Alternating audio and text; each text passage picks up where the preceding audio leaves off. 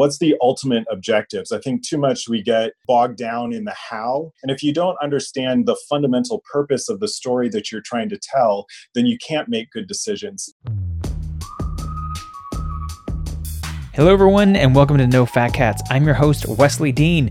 Welcome to the episode 36 with Barak Burad, where I get to interview him from Jinja, Uganda.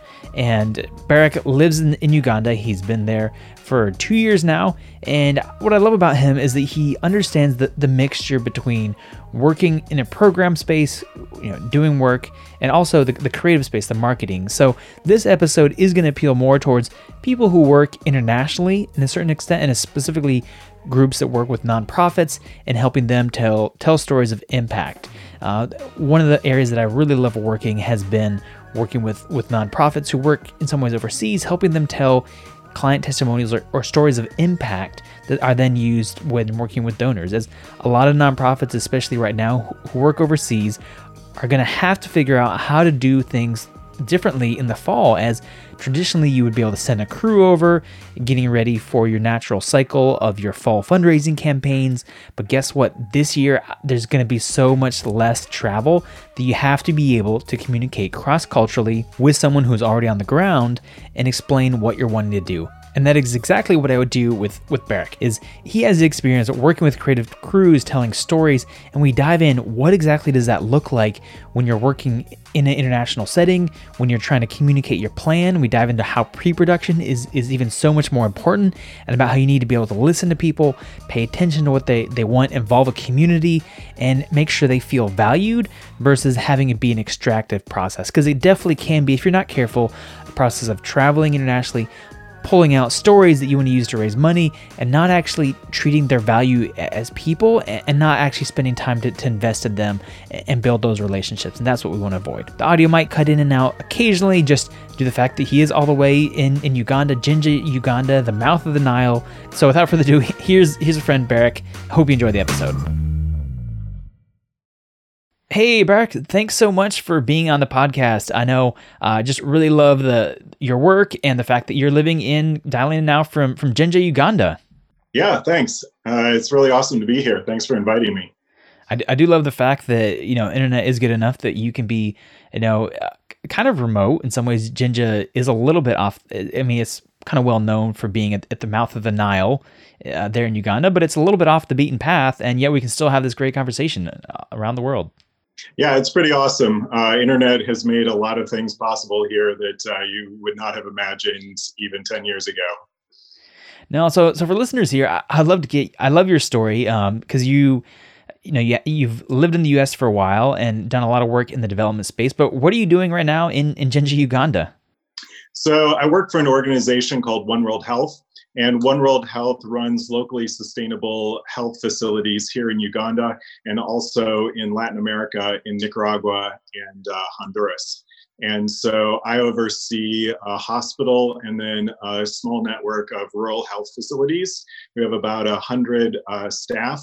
Uh, all of them are local Ugandan staff. I'm the only Westerner uh, that works for the organization here. And so I've been doing that for the last two years. All right. Great. So you've been there for for two years now, and you know what had you been doing before uh, before before you moved? So before moving to Uganda with One World Health, I worked for an organization based out of Nashville called Bloodwater Mission, and Bloodwater uh, is an organization that works with with uh, local indigenous organizations in sub-Saharan Africa addressing the water and HIV crisis. Okay, and and just to be clear, I guess you also moved with with your family. This wasn't just a, um, hey, I you know I'm just of school, I want to travel. Like you actually, that was a, a pretty big commitment of, of, moving your family all, all the way out to to Uganda. Yeah, yeah. My wife and I have three kids who are ages uh, seven, nine, and fifteen, and so they, uh, of course, moved out uh, with me last year or two years ago. Okay, I'm sure that was uh, quite the family adjustment. Yeah, it was definitely a big step. It'd been something that we'd been praying for for a long time. My wife and I had lived in Cambodia for a number of years. Uh, early on, 2004 to 2006. Um, our our daughter at that time was just six months old when we moved over there, and really we had a, a long term vision to be based internationally, doing uh, international development. And uh, we moved back to the States just with a plan to be there for a short term, but I really loved uh, the organization that I was working with and the work that I was doing. And so I ended up staying with them for about 10 years before uh, this opportunity came up and we, we moved over here to Uganda. Oh, that's great. And, and so, what is it like in Uganda? I mean, we're recording this in the middle of, of the pandemic. Things are, the COVID pandemic, things are um, starting starting to open up a little bit. Uh, at least I think for, for us here, I'm you know in the Virginia, DC, Virginia, Northern Virginia area, and I think today is actually the first day we're opening up phase one, which I guess means you can get a haircut now um, with a mask. But what are things like uh, for you in Uganda? How, how's it been affected? Uh, you know, Uganda is a little bit of an anomaly here uh, on the continent because uh, they they really locked things down early on in the crisis. Uganda has a long history battling uh, pandemics and and communicable diseases. So you know we have Ebola sitting right on our borders in the Congo, South Sudan, um, and so there's a lot of infrastructure here for dealing with those types of uh, epidemics. And as a result, the organization's really kind of has a fine-tuned awareness about the importance of uh, various types of containment protocols. And so, whenever coronavirus really started to become uh, a widespread issue, the country, uh, I believe it was March 22nd, locked down all of the borders and uh, stopped all internal travel within the country. And it's been that way since since March 22nd. Uh, only uh, opened up travel for private vehicles and um, and businesses uh, this this last Tuesday, in fact. Oh wow! And, and how's it been for you guys? You know, living outside of a major city in terms of like groceries and, and everything like that, in terms of access to, to stuff. Uh, it's been it's been pretty good. Uh, we had a sense that there was going to be some pretty strict uh, lockdown measures put in place, and so we got prepared for that. But then also uh, essential services like grocery stores, uh, markets, and pharmacies and that kind of thing have been open. And while we couldn't drive a vehicle uh, around, we could ride a bike or or walk to any of those um, as needed. And so we've been able to keep well stocked with food and other supplies during this time period. No, great, great to hear. I'm, I'm sure. Uh, you know, was was there ever a question of, of evacuating, or I guess in your role working with the hospital, was it a matter of no, we're gonna hunker down and, and ride this out? Yeah, we definitely thought about it, maybe for one or two seconds, and then uh, we said, you know, uh, really, you're at risk no matter what you go, where you go, and uh, and in some ways, we put ourselves at even more risk just by traveling than being based here in Uganda Uganda. And because Uganda has taken a, a pretty aggressive approach to the virus, uh, to date, there's only been around 230 some cases of coronavirus in the country, and almost all of those cases have been uh, cases coming across the border. There's been very little infection within the country itself. And so, for the most part, it's been quite safe here from a health standpoint. Oh, that's great. And yeah, I'm sure you probably would have been exposed to a lot more had you been having to get on a plane, going through Europe, going through all those uh, crowded airports uh, just to make it to the US, where there's probably way more cases. I mean, I think I'm in Fairfax County. Last I checked, there were 7,000 cases in uh, in the county alone. Um, you know, we had some friends who later tested positive that we had been around, so we were careful and like tested ourselves. Thankfully, tested negative. But yeah, I think you're probably would have been safer. You're right, staying in, in Jinja and not trying to to somehow escape it by coming uh, to the U.S. And and so, what is the work that you're doing like now with the hospital? How how has that been affected? And you know, with everything going on. Uh, you know, it's been a mixed bag. Uh, unlike many organizations, our, our funding base has remained really stable. And so that's been a, a huge blessing.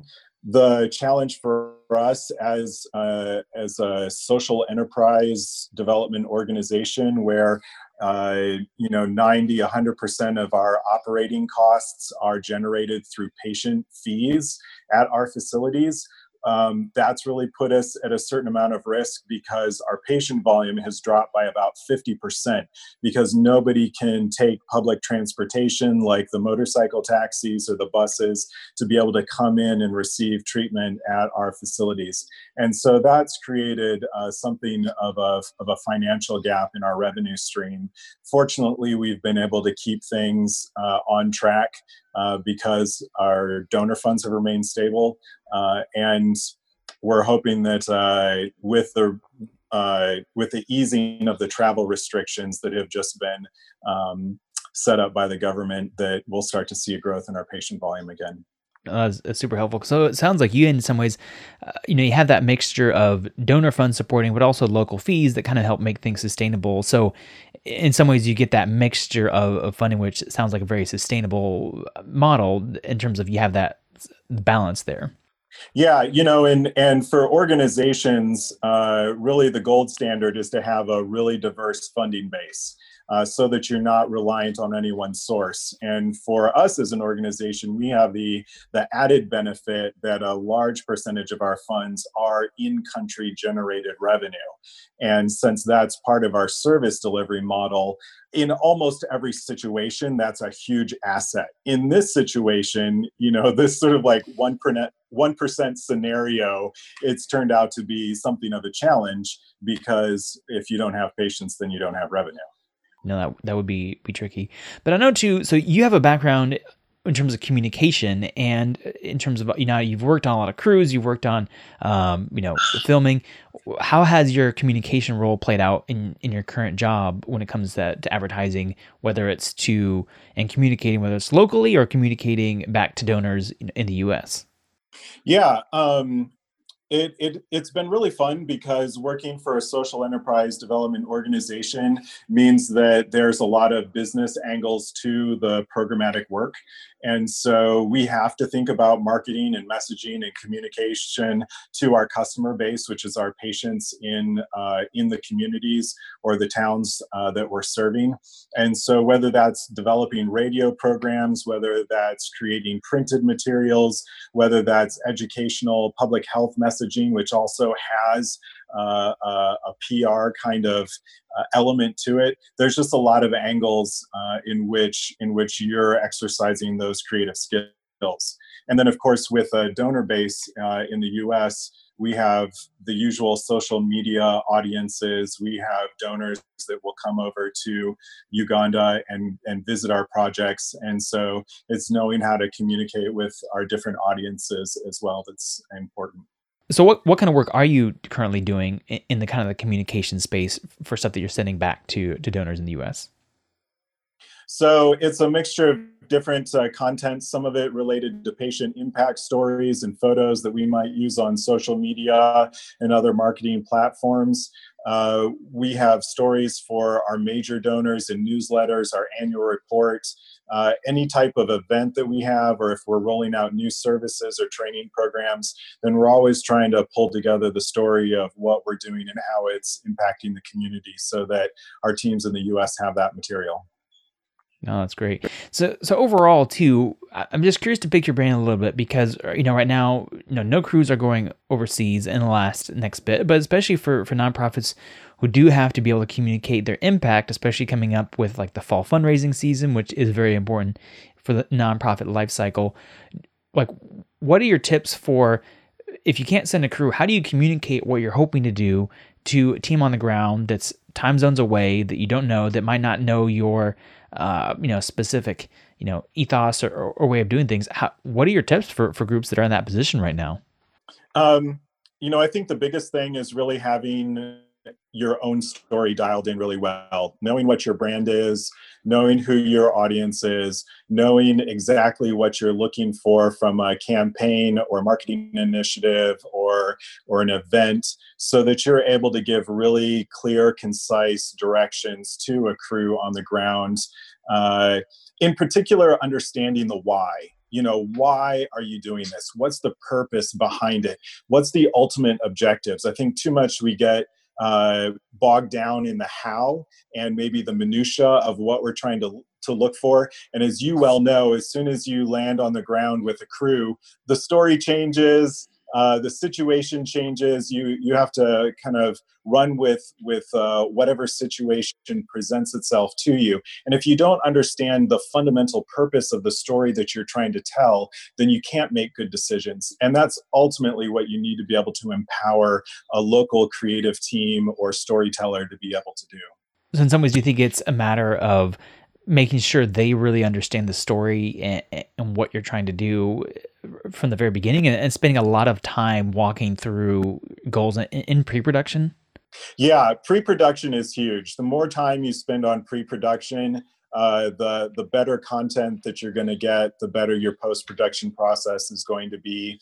And really it's it's knowing where to focus your priorities because uh, it's not going to come out exactly like your vision or idea is you know it's a collaborative process. Ultimately you want to make sure that your your goals and your high level objectives and and sort of the brand and ethos and voice of the organization is going to come through in the story. And then you kind of have to step back and trust your creatives and allow the story to unfold based on their own creative expertise and the situations that they encounter on the ground and really be flexible to those realities.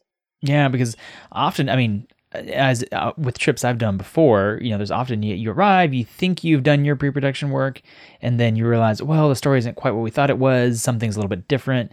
And and you have to be able to make decisions on the ground at times because at times you might be out filming someone and let's say it's 8 a.m. in Uganda, everyone else in the U.S. is is still asleep.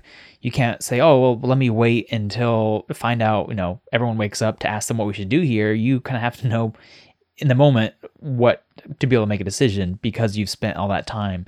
And, and so for that cross cultural communication, do you just recommend allocating extra time for you know zoom calls for whatsapp calls through email is there a format that you find works best for communicating uh, to crews interculturally um, across time zones yeah, you know, uh, we don't use WhatsApp much in the United States, but it's pretty much the global standard for uh, digital communications, whether it's text messaging or audio or video communication, uh, especially in these kinds of low bandwidth contexts. Um, and and where technology itself is sometimes a barrier because people aren't familiar with a wide range of platforms and so their ability to quickly adapt and learn something new is not as rapid.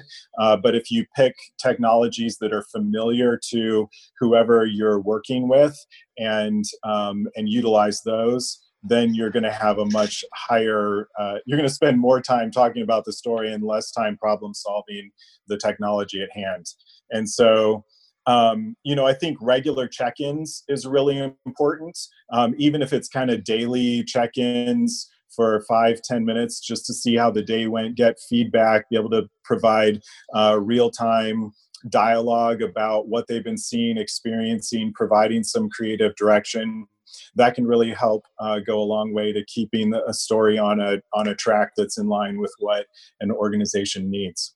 All right, so just making sure even if it's you know they are you know worlds apart, um, you know planet apart, just making sure that you are doing you know regular check-ins, make sure it's a process, and and keep keeping communication going, and and perhaps almost expecting it to take longer. Do you think than if if you sent a crew over for, from the U.S. and they were you know focused there for a week or or something like that?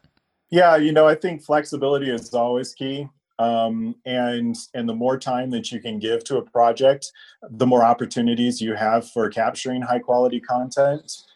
And so if you've if you've got that kind of flexibility and that's one of the benefits of working with a local team is you're not necessarily burdened by a lot of operational costs or especially you know if it if it is truly local like they're in that region and you're not uh, putting a lot into your into your expenses, then you can afford to allow them a little more freedom and time uh, in in the actual shoot.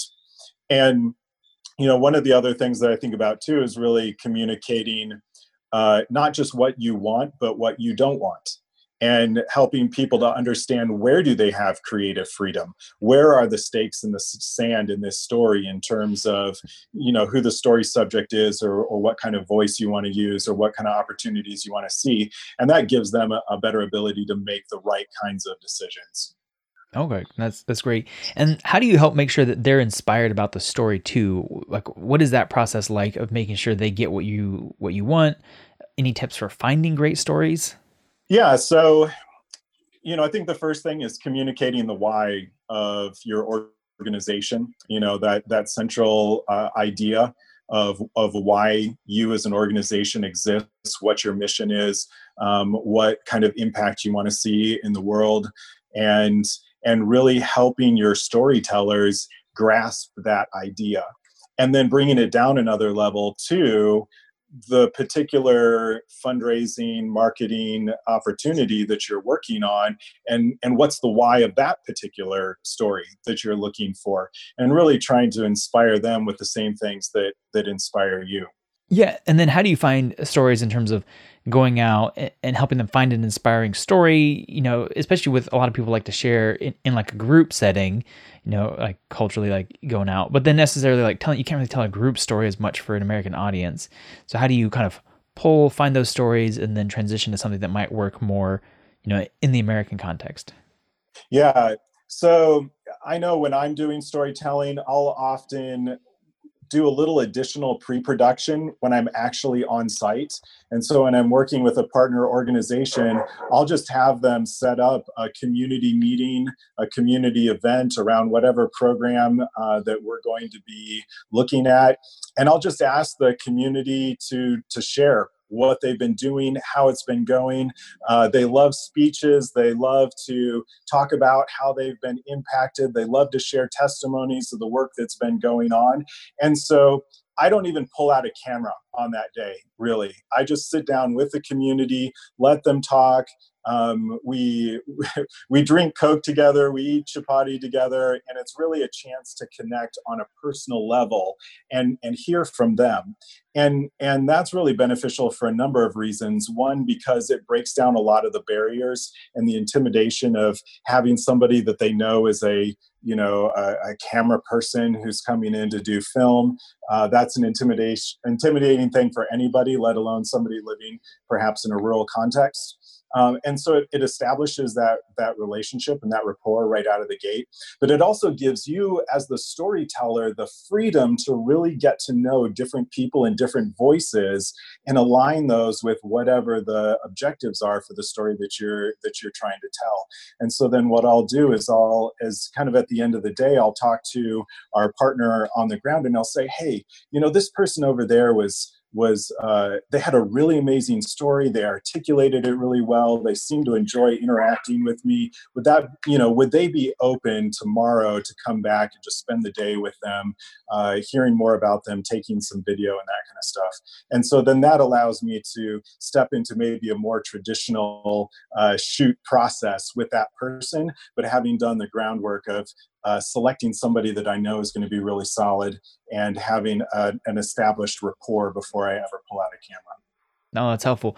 And and do you find too that when you give the community time to talk, that that then they're not necessarily offended if you go and select one person afterwards because they all feel like they've been heard, validated, you know, versus just going in and singling one person out who you identified maybe beforehand somehow, but but not actually involving the community? And how, how do you balance those? Yeah, you know, you definitely have to be sensitive about that. And I think uh, another piece of that process is uh, communicating why I'm there to them. And so, uh, really trying to bring it down to a level that they're under that they understand. So i normally just talk about friends and family in america that uh, want to know more about them hear about the changes that are happening in their lives know know their story and that uh, it's an opportunity if they want to share their story with us for me to take that back with me uh, to the to the U.S. so that you know people can pray and support for that uh, and support them and that kind of thing. And so uh, I try and create that sense of purpose for them as well. Uh, because really, storytelling should be a participatory process. It should bring dignity into the relationship. Uh, it should be an act of solidarity. It should never be extractive or or or objectifying and so when you when you allow participation in the story and you give it that sense of purpose then you find people are become more enthusiastic about it. And and sometimes you do have more people wanting to contribute to the story than maybe what you've got time for. And that I think is where you rely on your local partners, local leadership to say, hey, you know, we've only got time for, you know, one, maybe two stories. Uh, and so, you know, we'd really like to, to speak with these people. Sometimes, though, to be honest, we'll shoot uh, we'll shoot a couple of, of of people stories of people that we know we aren't going to use just because the process of engaging that person imparts value. And so, for that reason, we know we probably won't use it, but we're going to shoot it anyway just because we want those people to know we care about them. No, that is a good point because you know there are times where you know people do want to feel eh, you do feel special, especially if you know if you feel a little more marginalized and you know you're struggling. Like being heard helps you feel important, and so I think that right when you can like take the time to, to record something with somebody and have it be quick that's enough to, to help them feel valuable feel important even if they know they don't necessarily realize that no it won't actually make the final cut of the video that is used everywhere. And, and about how much time would you would you try to allocate for let's say you're trying to tell an, an impact story and you know maybe it's for a big event or, or a big campaign how much time would you usually allow from going to an area like what would be your ideal timeline from from pre-production going to an area filming how many days of filming and then kind of post-production afterwards? Yeah you know i think for kind of your standard three to five minute uh, impact story that you might do for a major event or campaign uh, i'd prefer a minimum of three days the first day being that process I described, where you just go in and you work with the community and interact with them on a personal basis. Then you've got uh, a second day where you're doing your primary shooting, uh, capturing your interviews and b-roll then you go home in the evening you uh, cull through all of the footage and content that you've gathered you see if you have everything you need and then you've got one more day to follow up for any additional b-roll or if you've got some misses in your interview process uh, then you can you can go back and reshoot that no, that's helpful. And, and how much time would you try to spend beforehand before you actually have the crew showing up in terms of planning for pre-production? I mean, pre-production is usually uh, two or three substantial con- uh, conversations with an organization uh, where you're uh, perhaps dialoguing with key voices in the organization, whether it's the executive director or the founder or, or specific programs people that, that know the work really well. And so, depending on how many of those voices you interact with, um, will kind of drive how much uh, listening you want to do on the front end of your pre production process um, as as well as just kind of how complex the narrative is. But at least having several key conversations, and I imagine that would even be more important if you're communicating with a crew that that, that isn't actually in house or doesn't quite get um, exactly what you want because there's a cross cultural component there. Yeah, exactly. No, right. And then afterwards, obviously, just the, the editing process. But no, that's, it's really helpful hearing some of those tips and, and kind of that breakdown because you know, I think everyone really needs to, who is involved, you know, with communicating, especially working in international setting, you know, I think the rules of the game for, for this year are really changing and being able to communicate cross culturally is only going to be so much more important this year as, uh, you know, I think at times people can rely on, well, hey, I'm going, like we're sending the crew, they kind of get what we want and, you can get by without having to communicate as well or plan because you know that the people who just get it will be able to to film stuff but that's not the case right now because um, you know there's so much uncertainty in terms of travel planning second waves uh, but it is still important to be telling those impact stories but we just have to to be able to get them in another way. Yeah, I think it's a huge opportunity too for um, there to be a stronger bridge between uh, our our organizations that are based in the United States or, or based in North America who are working uh, across the ocean somewhere. It, it's easy, and I get it. You want to work with a production team that that you know, that knows you well, that maybe has a history of gathering content for you. But there's so many talented storytellers that are working on the ground. Uh, some of them uh, you know, like me or others um, who have done storytelling, there are uh, individuals as well as teams that that do it full time, and that's their main job. They move over here just to be able to tell uh, stories of what uh, nonprofits are doing. And then there's a growing body of local uh, creative expertise that has really, over the last five ten years, really started to emerge. And so African voices who are telling the stories of their own communities, their the the work uh, that's happening in their own countries, and so being able to engage with them and empower them, you know, that has that has a double impact. Not only are we engaging with communities in the, the sort of traditional work that we do as nonprofits, but then we're also building society as a, as a whole here by empowering those uh, creatives by by empowering those professionals to be able to impact and transform uh, the countries that they're they're from. No, I think that is a good point. You know, last year at one point I was doing some filming in in Kibera, Kenya, and you know just like doing some filming, and, and then a group shows up that has, uh, you know, like a, a Canon like 5D Mark Mark IV and a whole bunch of stuff, and you know I think they're filming a music video, but the point is like there are people who understand story, who have uh, equipment, and they, you know, when you look for them, you, you can find them, and in some ways, too, you know, you can get get your filming done uh, in many ways, many times, just for the cost of what like one plane ticket would be for, or the plane tickets would be, mm-hmm. let alone uh, actual time. And and so I think right now this is going to be the chance for people to have to say how how can I use those people who, who are local, who have the skills, and and and use them. But do you have any tips on finding them? Is, do you think it is is it going to become kind of a network? Is it matter of reaching out to contacts, seeing referrals? Is it Instagram? I don't. Any tips there?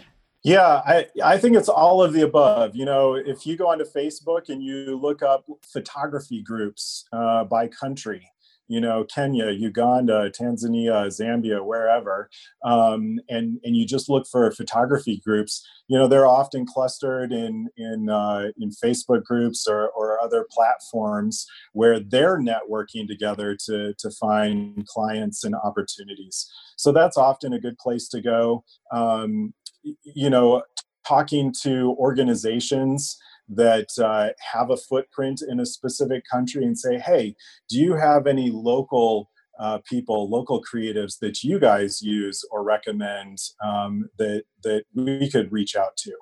And so, you know, that's another way to go about finding people. No, it's a very helpful tip. I think it is surprising how many networks there are out there of people who, who are doing stuff. And you can find people when you just take the time and, and look. And, you know, it takes a little bit longer and you have to do a little more uh, com- communication work. But I think for this year, that's if you want to get get great local relevant content, I think in some ways that's going to be the way it's going to have to be. Yeah, exactly. And, and similarly, there's often networks of of international and local organizations that you find online. You know, Facebook has any number of, of international uh, Facebook groups that uh, whether it's whether it's trying to find a house whether it's trying to figure out homeschooling or international school for your kids you know people cluster around any number of subjects. And so if you just go in and you look for those different interest groups and then you just put out there hey this is what i need uh, usually they're really excited about sharing uh, their contacts and information. The other thing i'm uh, the other thing that's uh, started to come up more is teaching storytelling um, to nonprofits um, or even my own nonprofit, you know, because like my staff are all Ugandan. Yep. Um, they're they're five hours away. I see them basically a week out of the month. And so when I get content requests from the US, if I'm not there directly to gather it, then I'm relying on my Ugandan staff, who are doctors and nurses, administrators, and you know, besides the cultural barrier, if you're not a storyteller, even an American, you know, yeah. uh, is not going to be necessarily capturing the right kind of content. And so I'm having to put together kind of story trainings like I've done in the past when I worked with Bloodwater and we would I would do storytelling workshops with our our national partners. I'm starting to do that with our teams here. And then I've had organizations also reach out and ask about, you know, hey, how can we tell how can we tell better stories? Whether it's whether it's just like we need to get bullet points in an interview Yeah. to send back to the home office. Like, how do we get stuff that they want? Yeah, and, th- and you could either do it for you know local staff, or you could also do it for you know American staff in terms of wor- understanding that dynamic. Because I think a lot of people, I mean, it's like hard enough trying to explain some of those elements. People in the U.S. and some people do get it. Um, I think your obviously your bigger nonprofits are going to get it, um, or or get the storytelling component, but they may not necessarily get the may not have some of the field experience or the cross cultural experience. Because I think those that can be two different things where your marketing director obviously might have some experience but doesn't necessarily have as much experience on the ground even if they if they came Yeah, from no, I think that maybe- would, I think that you don't always get marketing directors Um, you know, I'd love to have the development experience sometimes they're marketing people some type of came in webinar series, you know, kind of Um, riff on the heroes. Ex- exactly, and there's always there's always a huge divide between your marketing department and your programs department. There you know, your your your marketing department doesn't have sort of the techno speak um, to be able to communicate well with the programs department, and the programs department doesn't know what the marketing department really wants. Um, and they tend to err on very technical sort of diatribes rather than story narrative. Um, you know, I'll ask our teams for stories, and what I'll get is a patient chart, you know, with like diagnosis. And I'm like, this is not, Not a a story. story. and so, you know, I think some of the one of the I think some of the biggest value add to to contribute to the space um, is how do you connect your marketing team with your programs team? Uh, how do you how do you help help them communicate with one another? And then um, you know for for your marketing people, you know, just because you're a marketer doesn't mean that you're a storyteller. Um, there's lots of different types of marketers, as you know, Yep. and so um, being able to create an actual cohesive narrative um, that that achieves whatever your marketing objectives are that that is its own kind of expertise and so often what i see is like marketer you know a marketing director or marketing manager will come to a, a, a project site and engage at the community level maybe they're even the ones that are doing the interviews because they they know what they want but then what they end up doing is is they just read from a script to the person that they're interviewing almost like they're doing a survey Yeah. and and it just comes out so woody and and and unauthentic and and you you only ever ride the surface of the story whenever you work with people that way you have to know in your head the questions that you want to ask and then you have to put that script down and just allow the conversation to emerge organically No, super helpful. Well, thanks so much, Barrett, for being on the podcast. It's been uh, loved our conversation and glad we could finally, you know, reconnect and glad to hear that things seem to be going, uh, you know, well, all things considered for you. And um, yeah, I can't wait to, to, next time we can do some things. I love, always love hearing your your expertise, your thoughts, and um, and, and tips for for working on things. As you don't get that that many people who understand the creative side and yet are are embedded and get also the development side, how organizations work, and just have that experience, um, kind of like that you have. thanks uh, it's been awesome love catching up and thanks for letting me be on your podcast No, thanks. And and for people who might want to check out some of your your work, I know you obviously you know have the hat of working with the organization. You know, what would be the best way if someone wanted to check some stuff you're doing or, or support even you know the organization that you're working for? What would be the best way or, or links for them to to check some stuff out? Um, for the organization that I work for, One World Health, you can go to oneworldhealth.com and uh, you can see a lot of what we're doing there. Uh, if you want to see some of my own personal work, uh, Instagram is the best place to find me, Barrick Breward uh, on Instagram. Oh, it sounds good. Well, I'll have those links in the show notes. As I, I know it is always, you know, you get different mixes where creatives, especially like they have personal work, also work separately from the organization, and it's always a mixture of, you know, you have different priorities. But I think if someone is really creative, they they will be kind of producing some of their own stuff that's just like for them that they enjoy doing, aside from necessarily their, uh, you know, traditional nine to five, so to speak, job. So I'll have those links there. Well, thanks so much. It's great having you on the podcast. And that wraps up another episode of No Fat Cats. I'd love to hear your thoughts on what does this new phase of cross-cultural communication look like when it comes to working with video teams? What questions do you have about it? Is there something else we can be producing? I love the idea of potentially teaming up with Barrick to answer your questions about how do you communicate your vision to someone from a different culture and have them execute it in a way that connects back to you know an American audience? What are your questions? Shoot me an email. Reach out to me on you know on Instagram. Would love to get your sense. Emails Wesley at intermotionmedia.com. Would love to get your thoughts there.